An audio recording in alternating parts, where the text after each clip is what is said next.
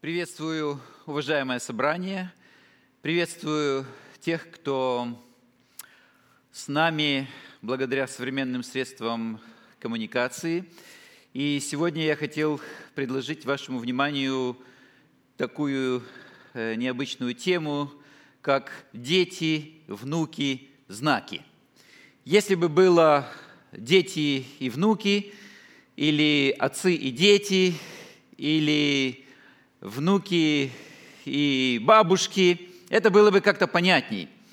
Но когда я написал «дети, внуки, знаки», я фактически э, что-то такое подбросил, что вызывает сразу какие-то вопросы. Что за знаки? О каких знаках идет речь? Ну и дальше я уточняю эту тему или же задаюсь вопросом, лучше сказать, а что делать? Хотя вы еще не видите проблему, вы еще Э, пока я вам еще не объяснил, в чем суть того противоречия, в котором мы оказались. Но я уже хочу вас нацелить на то, что мы, э, говоря в рамках нашей программы «Вера. Перезагрузка», обязательно должны коснуться или же остановиться на вопросе семьи. Потому что где семья, там противоречие. Где семья, там большие возможности и одновременно большое напряжение и большие угрозы для каждого члена семьи. И вот, чтобы, поскольку мы все в семьях, и даже если мы, в каком бы мы возрасте ни находились, э, в самом почтенном даже, мы все равно чьи-то дети, чьи-то внуки, что-то осталось в нашей памяти, и у нас самих есть дети, внуки, и поэтому, э, чтобы нам привносить позитивный вклад – в жизнь семьи, необходимо лучше понять вот то развитие или же тот путь, которым прошла семья на протяжении не то чтобы нескольких лет, но на протяжении достаточно длительного времени. Поэтому первое, на чем мне хотелось бы остановиться, это на таком историческом обзоре, очень кратком, лаконичном и схематичным, я бы сказал, несколько упрощенным. И обзор мой касается славянской семьи в трех эпохах. Я очень рад, что здесь я вижу перед собой людей разного поколения, представителей разного поколения. И если будут слушать меня люди, которым за 70 и 80, или же 50 и выше, 30 и выше, 20 и ниже – это очень здорово, потому что мы все оказались вот в этом водовороте и несем на себе последствия исторического пути, которым прошла славянская семья на протяжении трех эпох, хотя последняя, третья эпоха еще не закончилась. Конечно, я должен сказать о том, что э, то, что вы услышите, я не могу разви, развернуто представить каждый аспект, потому что мы ограничены во времени, но все-таки для того, чтобы подойти к наиболее проблемной точке взаимоотношений внутри семьи и между поколениями, необходимо дать вот этот исторический обзор, чтобы мы увидели большую картину, что было, как было, и как это сказалось на наших родителях, дедушках и бабушках, я сейчас говорю о своем поколении, дальше на мне самом, на моих детях и кто в моем возрасте, у кого уже есть внуки, также и на внуках.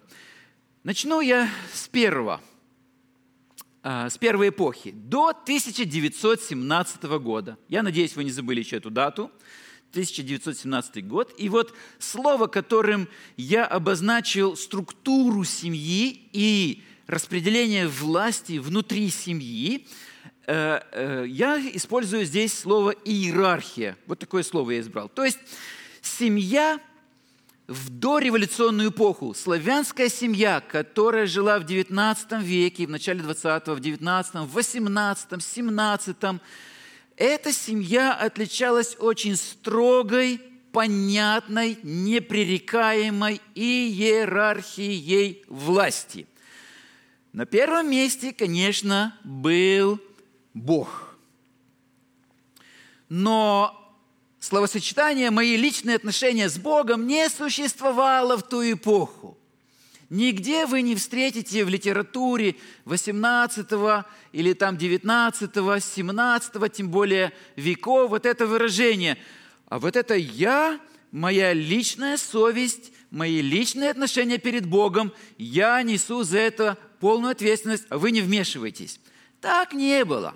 Совершенно не было. Я сейчас говорю о славянской семье, потому что Россия – Большая империя не пережила исторического опыта реформации, который произошел в XVI веке, имел место в Германии, потом распространился на целый ряд других стран в XVII веке, XVIII и так далее. Но Россия в масштабе, большом своем масштабе, реформацию не пережила.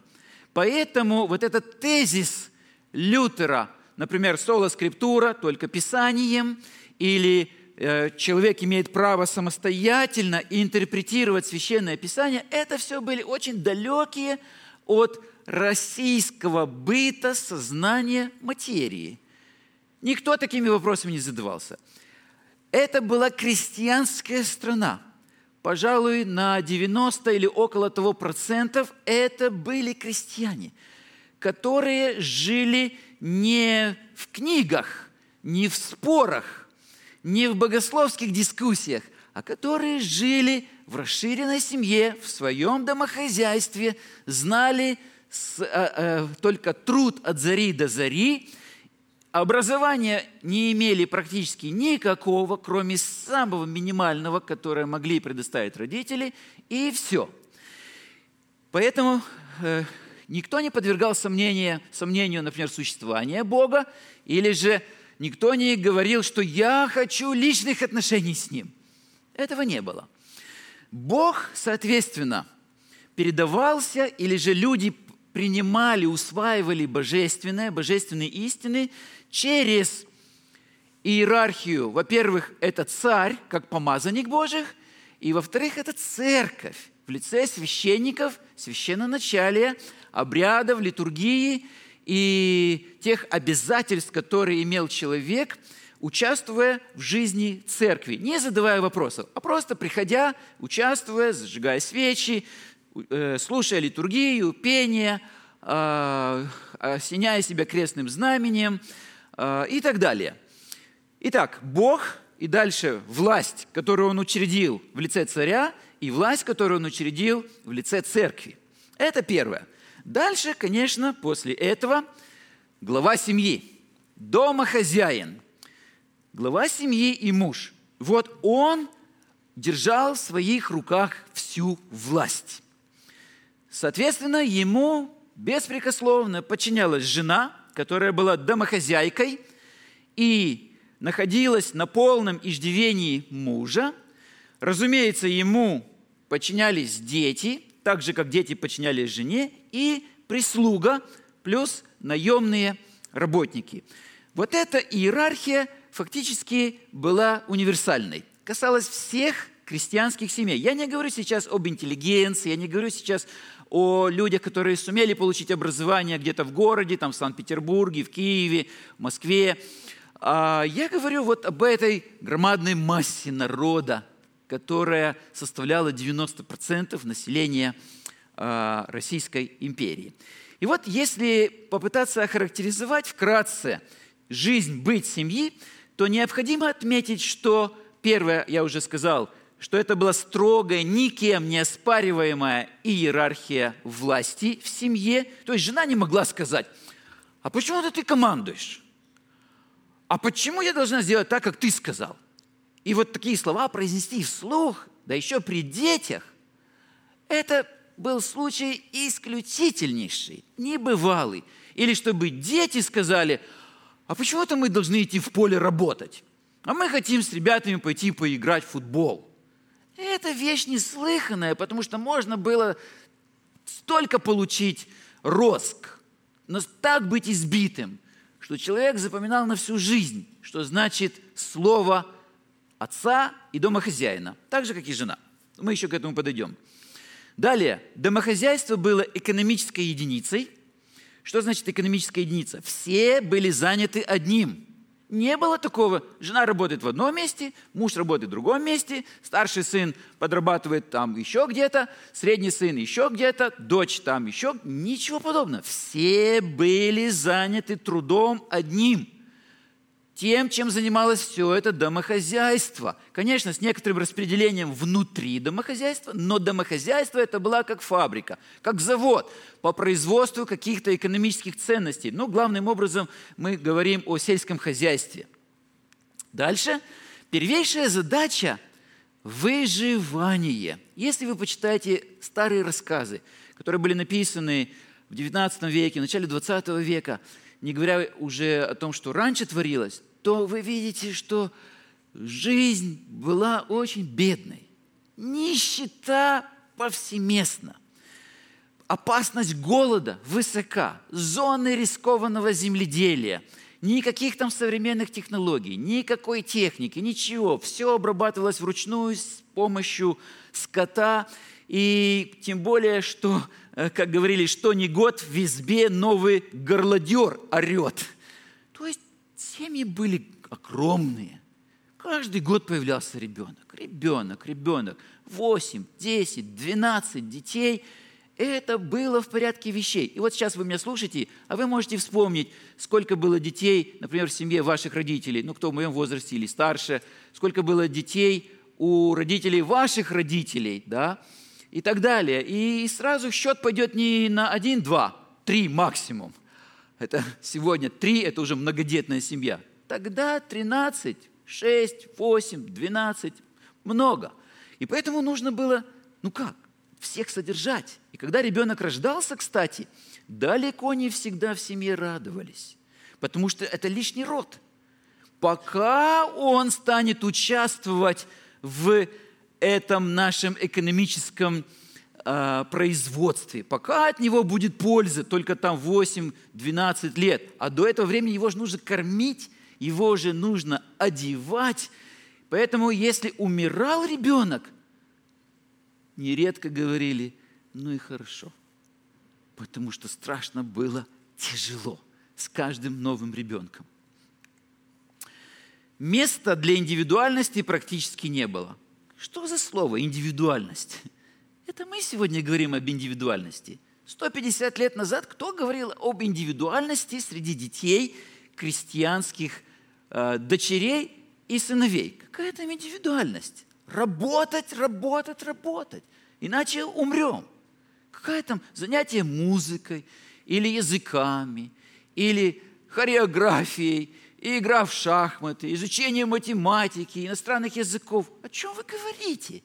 Это сегодня для нас, знаете, такие нормы, к которым мы очень быстро привыкли. В то время ничего близко не было. Они писать не умели. Они смотрели на букварь, как на колдовство какое-то. Они не могли подписать бумагу. Это в конце 19 века. Я могу сказать о себе. А, я имею в виду о своей линии семейной. Скажем, моя бабушка – три класса образования. Мой дедушка – семь классов образования – но моя бабушка 1909 года, дедушка 1907 года. И я вот с этого э, веду некоторый отчет. А если шагнуть назад на 50 лет от семьи моего дедушки и моей бабушки, что там было? Ну вот то, о чем я сейчас рассказываю. Дальше. Насилие над женой и детьми было неоспоримым правом главы семьи. Женщине и, дел, и, и детям жаловаться было некому. То есть не могла женщина прийти к священнику на исповедь и, исповедавшись в грехах, сказать, вы знаете, батюшка, муж меня избивает. Так он всех избивает. Не только тебя. В каждой семье это происходит. Или во многих семьях это происходит. Потому что так надо. Так везде. А если это везде и это общепринято, то, ну, Терпи, смиряйся, молись. Христос терпел и нам велел. Все. Разговор окончен. И я хочу прочитать вам из одного рассказа о деревенской бабе. Написал его Гребенщиков в 1909 году. И он говорит, что мне приходилось наблюдать массу и таких случаев, что сын деревенского богатея, плюгавенький мальчонка, лет 18, не имеющий не только усов и бороды, но даже и ростом-то аршин с шапкой, женится на здоровой, полной и нередко красивой девахе, лет 20. И если бы ты видел, читатель, как смешно он командует – своей женою, единственным существом в мире, которое его слушается и над которой он изливает всю свою глупую и необузданную власть. Он еще и нос-то свой не научился хорошенько вытирать, а сидя за столом маленький, сердитый, с навешенными на глаза волосами и почесываясь скверненьким боском приказывает «Принеси-ка, Маланья, напиться». Та приносит и подает. Он не берет – и свирепо спрашивает, кому подаешь? Напейтесь-ка, Мартын Савельич. Терпеливо и смущенно поправляет свою ошибку жена. То-то же, рычит супруг и начинает пить. И, Боже, тебя, читатель, сохрани подумать, что это шутка. Нет, это не шутка, это упражнение в издевательстве над женою. И жена терпит – она даже весела, беспечна и суетливо трудится, за всеми ухаживает, потому что знает, что так надо. Да ведь это еще не все. Ведь есть еще свекр, свекровь, заловки и деверя, которым также нужно воздавать должное, перед которыми также нужно унижаться и все время работать за четверых, не разбирая ни поры, ни время, не зная ни сна, ни отдыха, ни праздника, ни непогоды, молода, здорова и валяй во всю моченьку. Понимаете, такие рассказы, а их много, очень много. Во время пандемии я начитался более, чем, чем нужно.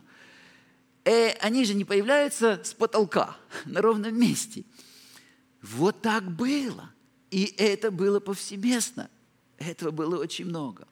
Вот такая эпоха. Очень, конечно, так, в некоторых штрихах, не вся полнота, но мы не можем подробнее и обстоятельней говорить об этом.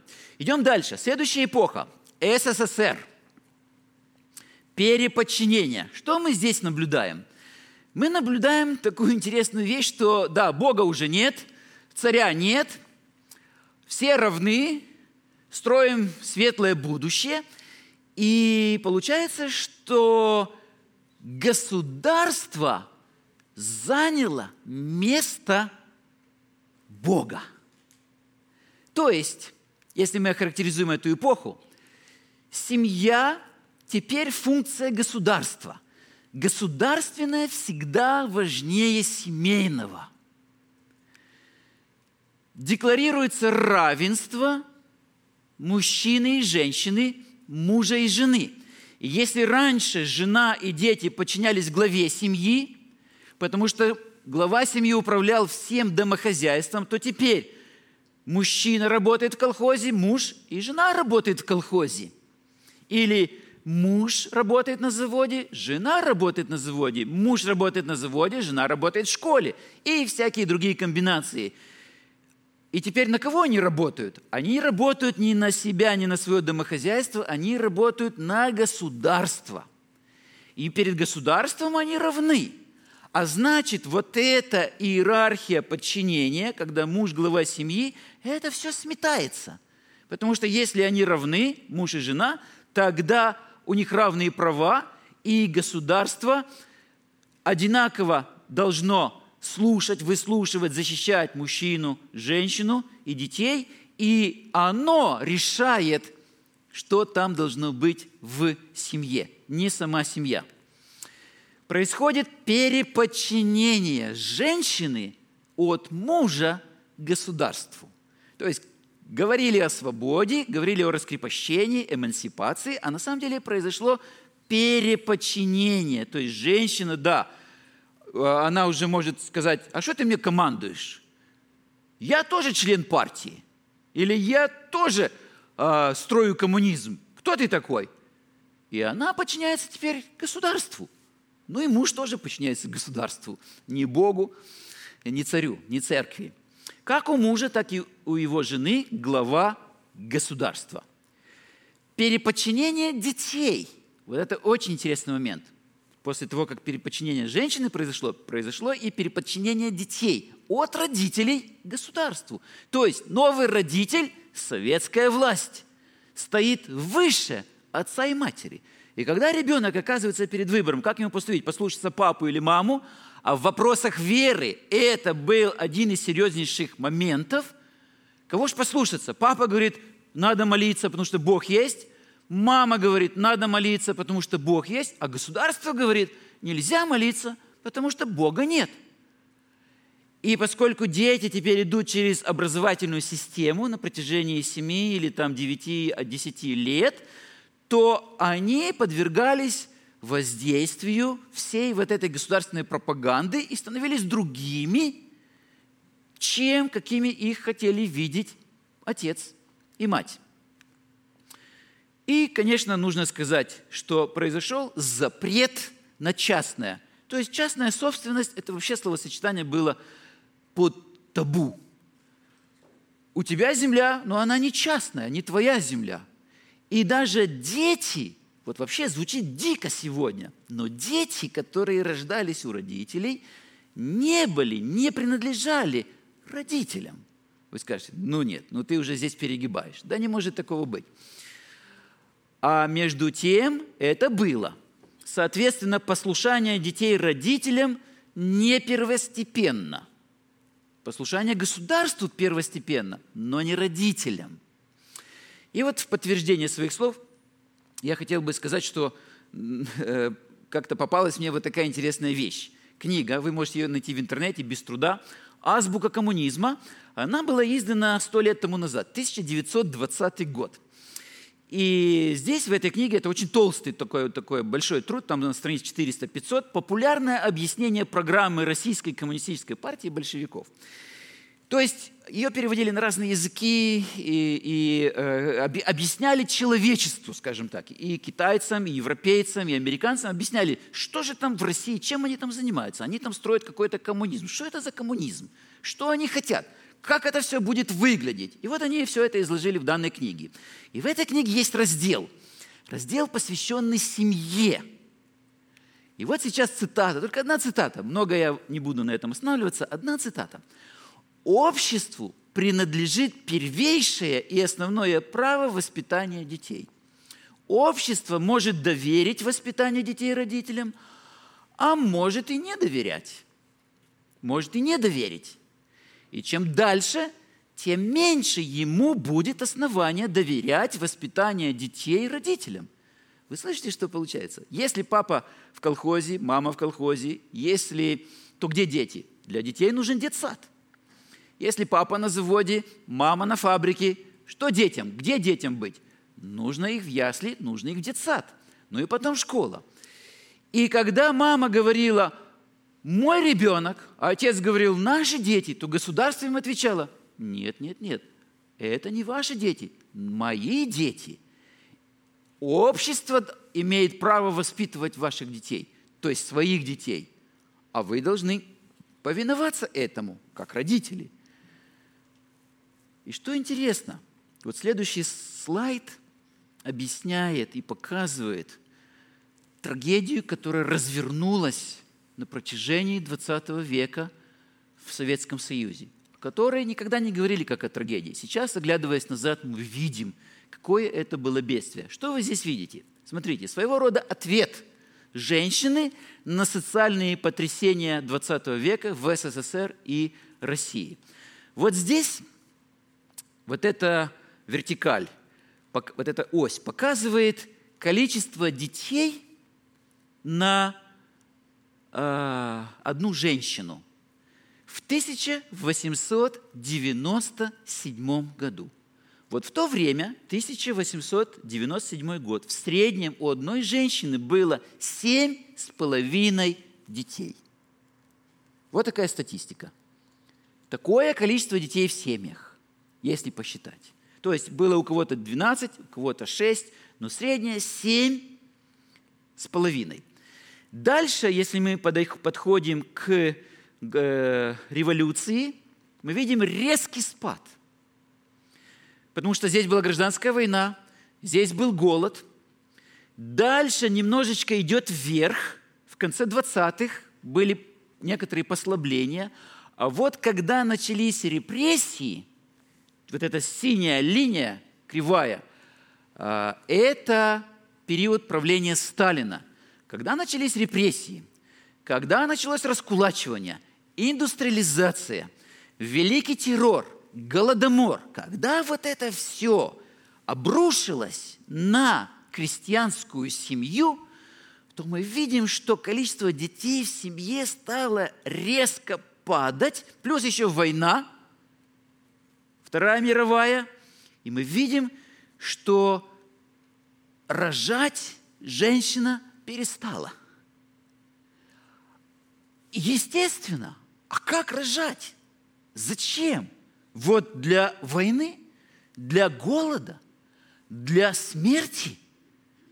А что с семьей? Семья вообще разбита оказалась. И только потом, уже в конце, в сороковых, немножечко в 50-х, пошло немножечко вверх, но женщина, я сейчас обобщенно говорю, не забыла этого. И вот в последующие десятилетия уже советской власти, когда, казалось бы, многое стало налаживаться, мы видим, что к нулевым годам, к 21 веку количество детей в семье в среднем снизилось до одного ребенка и одной-двух десятых.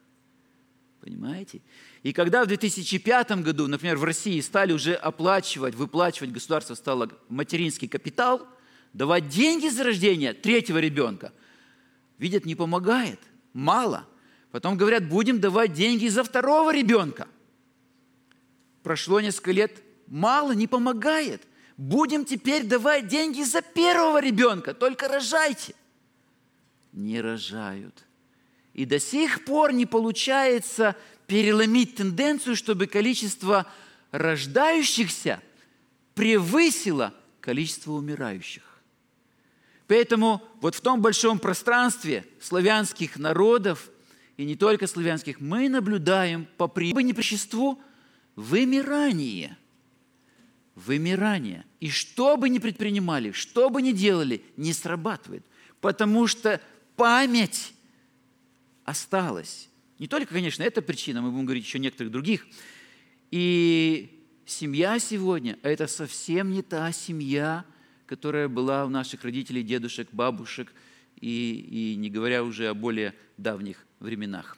И, наконец, другая эпоха, наша эпоха, это уже ближе к нам, 1991-2021. Она еще не закончилась, можно было бы поставить троеточие – я называю эту эпоху либерализацией. Либерализация. Но нужно пояснить, что за этим стоит, что там было. Во-первых, нужно сказать об идеологическом раскрепощении. То есть рушится единое мировоззрение, рушится единая система. И люди вдруг осознали, что можно мыслить по-другому, можно читать разное, можно создавать разное – происходит время, приходит время свободомыслия, которого так хотели, которого так ждали, и все очень радовались. Но спрашивается, как теперь это сказывается на семье? Есть ли теперь стандарт? Есть ли теперь норма? А знает ли кто-то, что лучше, что хуже? Какой теперь должна быть семья? Ну, у родителей была одна семья, и они хотят видеть, чтобы у детей была такая же семья. А дети говорят, а мы не хотим такую семью, мы хотим другую семью. А какую? Ну вот какую мы хотим. А какая? Ну вот такая – какая получится. Или мы можем говорить э, здесь о... А, сейчас, сейчас, я... Экон... Не в ту сторону. Мы можем говорить об э, экономическом раскрепощении также. Так идеологическое и экономическое раскрепощение, то есть время возможностей, как тогда говорили. Вот 90-е годы. Если раньше человек был привязан к предприятию, ходил на работу с 8 до 5, а теперь вдруг, пожалуйста, можешь не ходить, создавай свое предприятие, езжай за границу, занимайся своим бизнесом. И все ринулись. Но, как это сказалось на семье? Мама дома, отец на заработках несколько месяцев, несколько лет – или наоборот, папа дома, отец на заработках несколько месяцев или несколько лет. Что с семьей стало происходить? Семья стала трещать, рваться просто в клочья, потому что утратились обязательства. Отцов, мужей перед женами, жен перед мужьями, родителей перед детьми и так далее.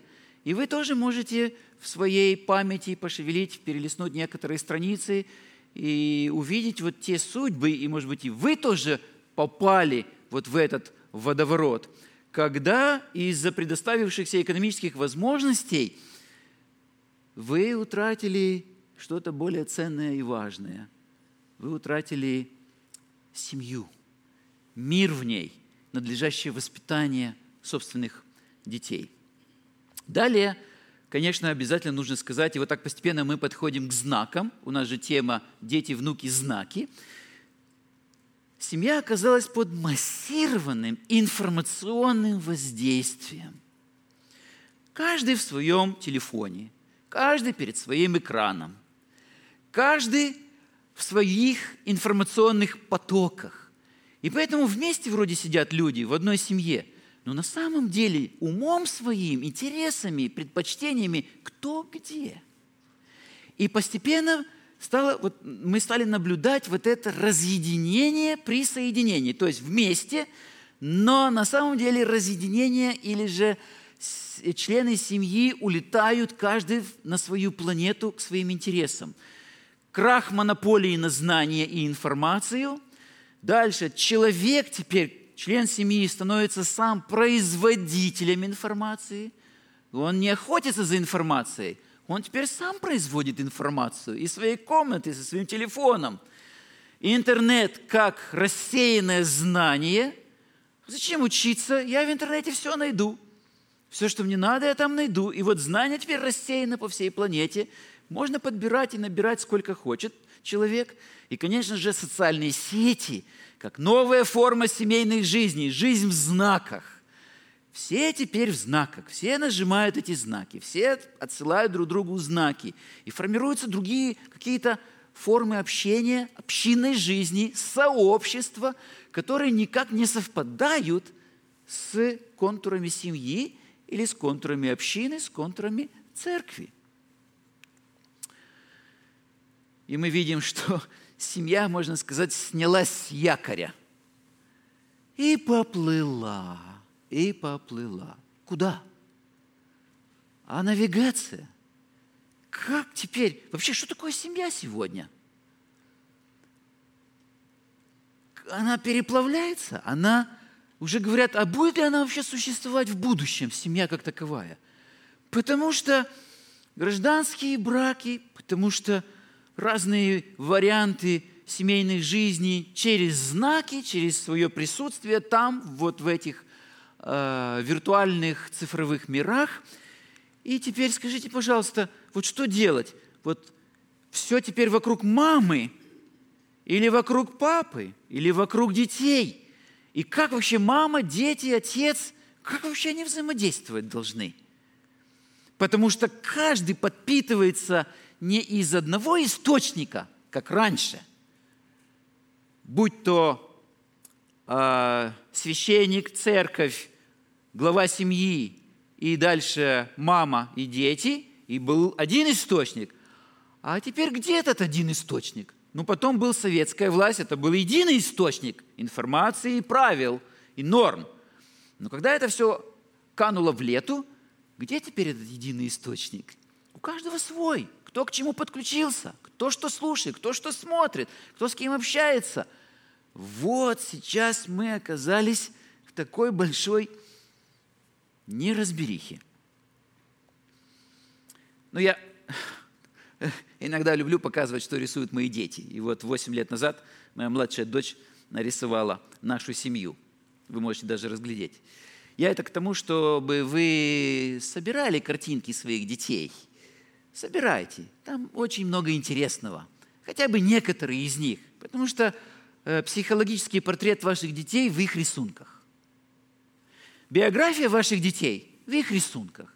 По их рисункам вы можете определить очень много. Нужно быть только внимательными к тому, что рисуют ваши дети. Ну, вы можете сказать, ну, наши дети уже не рисуют. Они все в кнопках. Будьте внимательны. Пусть лучше рисуют. И вот к чему я все это вел. Я вел к тому, чтобы ответить и предложить простые принципы, простые правила, которые нам предлагает Священное Писание. и чтобы обратить ваше внимание на базовые вещи, которые рядом с вами, за ними не нужно куда-то далеко ехать или получать какое-то специальное образование, потому что Бог, если наделил человека способностью к деторождению, значит, Он же наделяет способностью и к детовоспитанию. Но это было бы странно, если бы мы производили детей, но не воспитывали детей. Если бы Бог дал нам одно – но не дал второго. Это было бы каким-то издевательством. Вы слышите, да, что я сейчас сказал? Поэтому, если Бог дал нам способность где-то рождению, значит, нужно искать и просить у Него способности где-то воспитанию. И это есть. Вокруг чего все вращается. Понимаете, я здесь беру за основу первый стих послания к евреям. Не только это в послании к евреям написано, это в Евангелиях есть, это в других книгах – но вот послание к евреям, вот в этом первом вступительном стихе как раз вот этот синтез и обобщение столь важное, что Бог, говоривший в пророках, говорил нам в Сыне. Вот это дважды выделенное слово «говоривший» и «говорил». То есть Бог разговаривает. Да, были чудеса были кары небесные, были язвы, был длительный путь, длительная история, были наказания, все что угодно было. Но когда автор садится, чтобы написать это послание, он на первое место ставит то, что Бог говорил. И вот хочется подчеркнуть, что сегодня, когда дети сложнее в разы, чем какими были мы – когда были в их возрасте, когда дети стали очень информированными, и когда разрушилась вот эта иерархия и в семье, и в плане э, доступа к информации, совсем других возможностей, то пусть основой нашего педагогического метода будет беседа. Потому что у Бога мы видим на первом месте беседу. На главную беседу с детьми Второй момент. У вас есть 7 лет. Я уже когда-то говорил об этом здесь. В два раза больше, кстати, чем у Иисуса на беседу с учениками. То есть он, он с ними три с половиной года беседовал. У нас есть 7 лет. Вот это время, когда нужно беседовать, много разговаривать, проводить время вместе, а, общаться, слышать их, играться вместе с ними. Это время, которое дается нам только один раз – Потому что дальше ребенок в школу, дальше ребенок в, другой, в другие информационные потоки, и мы уже, если не успели здесь заложить базу и основу, потом сделать это будет поздно. Хорошо разговаривает тот, у кого есть уши, а не язык. Я не буду комментировать. Четвертое. Беседа есть душа семьи. За столом, в игре, в машине, на отдыхе, на уроке субботней школы. То есть хорошая семья – это беседка. Беседа формирует идентичность детей, их ценности, а главное – привязанность к родительскому очагу. Через беседу, через застолье. Вот это простое, это каждому дано – Здесь не нужно получать специального образования. Но именно простыми вещами мы пренебрегаем, а потом ищем какие-то сложные методики для того, чтобы вернуть это невозвратное прошлое. И уже ничего не получится, скорее всего. Но не то, что я вас хочу разочаровать, просто такой порядок вещей, таковы закономерности. Вынужденная беседа, то есть когда мы, мы начинаем беседовать, когда что-то произошло – когда кто-то кого-то ударил, когда кто-то что-то уронил, кто-то что-то не сделал. Ошибка. Беседовать нужно всегда, а не тогда, когда что-то случилось. Потому что вынужденная беседа – это допрос. Это не беседа, это допрос, который делает родителей следователями, а детей – подследственными. Ну и что? Будет результативна эта беседа? Перестать беседовать – значит перестать быть семьей. Вот где начало разрушения семьи. Когда уходит из семьи беседа, общение. И, наконец, беседа ведется не для передачи и приема информации. Беседа ведется для передачи и приема любви. Поэтому во время беседы, если один другому говорит, ну я уже это слышал, ну сколько можно одно и то же повторять?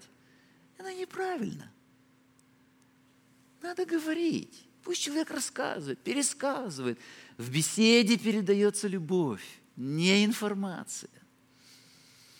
Вот теперь посмотрите на русскую матрешку. Вот на такую. Не напоминает ли вам это вашего ребенка? Знаете ли вы своего ребенка? Знаете ли вы суть своего ребенка? Потому что дети сегодня не, не как в ту крестьянскую эпоху. Дети сегодня гораздо сложнее, потому что они подпитываются самыми разными источниками информации. И мы думаем, что мы их знаем, но мы знаем только внешнюю матрешку. Но мы не знаем матрешку, живущую глубоко в ребенке. И поэтому мы разговариваем не с тем человеком, когда разговариваем с нашим ребенком. Мы не обращаемся к тому живущему там, в сути, внутри, вот эту, к этой самой маленькой матрешке, мы обращаемся к внешнему. И поэтому у нас нет взаимопонимания. И вот здесь э, цифра, знак и родительская практика, небольшой квиз для вас. А что такое матрешка? Ну, я уже подсказал вам. Матрешка – ваш ребенок. Какая матрешка самая важная и почему вот из этих матрешек? То есть какой человек в моем ребенке самый самый аутентичный, подлинный, и почему, и уверен ли я в этом, знаю ли я его. В каком возрасте у наименьшей матрешки могут появляться удвоение, утроение, учетверение. То есть, когда матрешка начинает создавать себе какую-то другую идентичность под различными воздействиями, потоками информациями. И уже наш ребенок становится не нашим ребенком. И мы говорим, я тебя не узнаю. Что случилось? Ты откуда? Ты где был? Ты чего начитался? Чего насмотрелся? С кем подружился? Я тебя не узнаю. Должны ли матрешки стоять по отдельности или быть одна в другой? И как обстояли дела с матрешками, когда вы сами были ребенком? Как обстоят у вас дела с матрешками сегодня, когда у вас есть свои дети? И, наконец, есть ли у вас план по вашим матрешкам? Ну вот. О чем или все же как? Я уже близок к завершению. Речь о беседе. О чем беседовать? Или делаем акцент на как беседовать. Как с детьми, которые будут родителями ваших внуков. Слушайтесь в этот тезис. Разговаривайте со своими детьми так, которые будут родителями ваших внуков. То есть играйте в долгую. В долгую. Должны развернуть в своем воображении сразу несколько поколений. Вы должны видеть свою родословную в будущем – а не так до сегодняшнего вечера, до завтрашнего утра. Ни в коем случае. Гораздо шире, дальше. Как взрослые, которые были детьми, как разговаривать, как взрослые, которые были детьми, с детьми, которые не были взрослыми. Понимаете, мы вот чего, о чем забываем. Вот вы взрослые, вы детьми были? Ну, конечно, были. Вы все были детьми. Я был ребенком но наши дети не были взрослыми. Поняли, да? И получается, как экскурсоводы, граждане страны разговаривают с туристами, не гражданами страны, или как хозяева и гости. Гости не знают, где выключатель, гости не знают, где что лежит.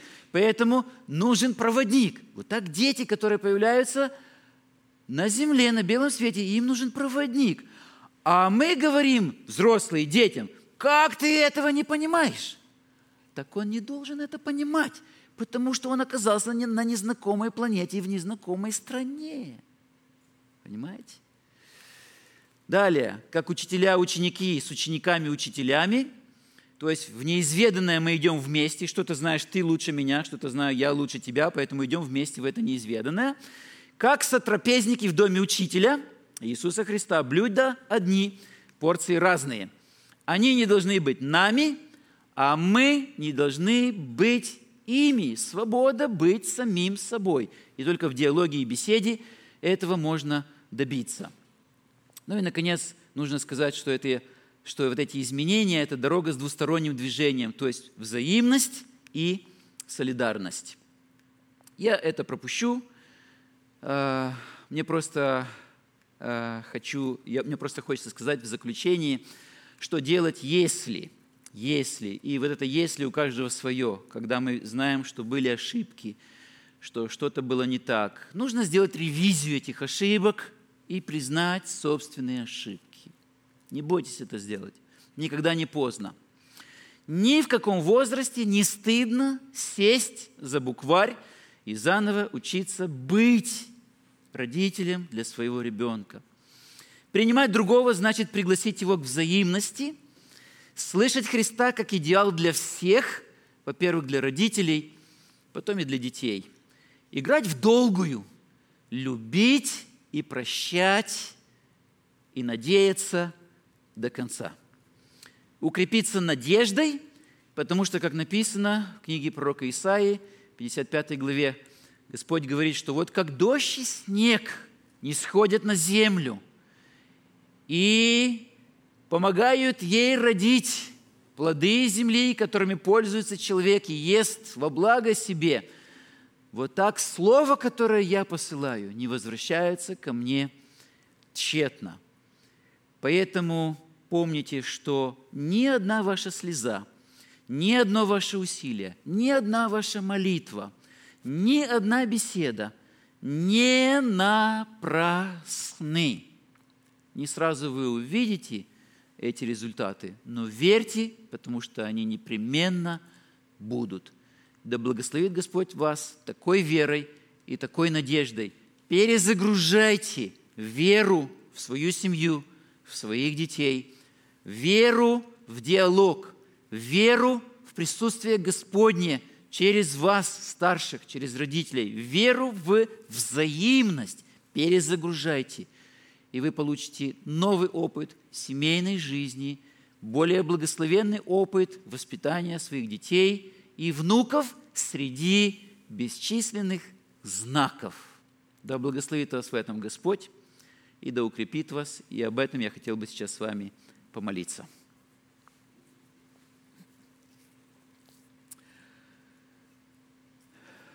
Господи, Ты есть Бог, разговаривающий с нами, пославший Иисуса Христа для того, чтобы открыть нам эту простую истину. Ты ждешь нас на беседе с собой, с Тобой, Господи. Мы благодарим Тебя, что Ты разговариваешь, и мы можем расслышать Твой голос. Ты дал нам для этого Евангелие – и пример Иисуса Христа, который днем и ночью, идя дорогу, ложась и вставая, разговаривал со своими учениками.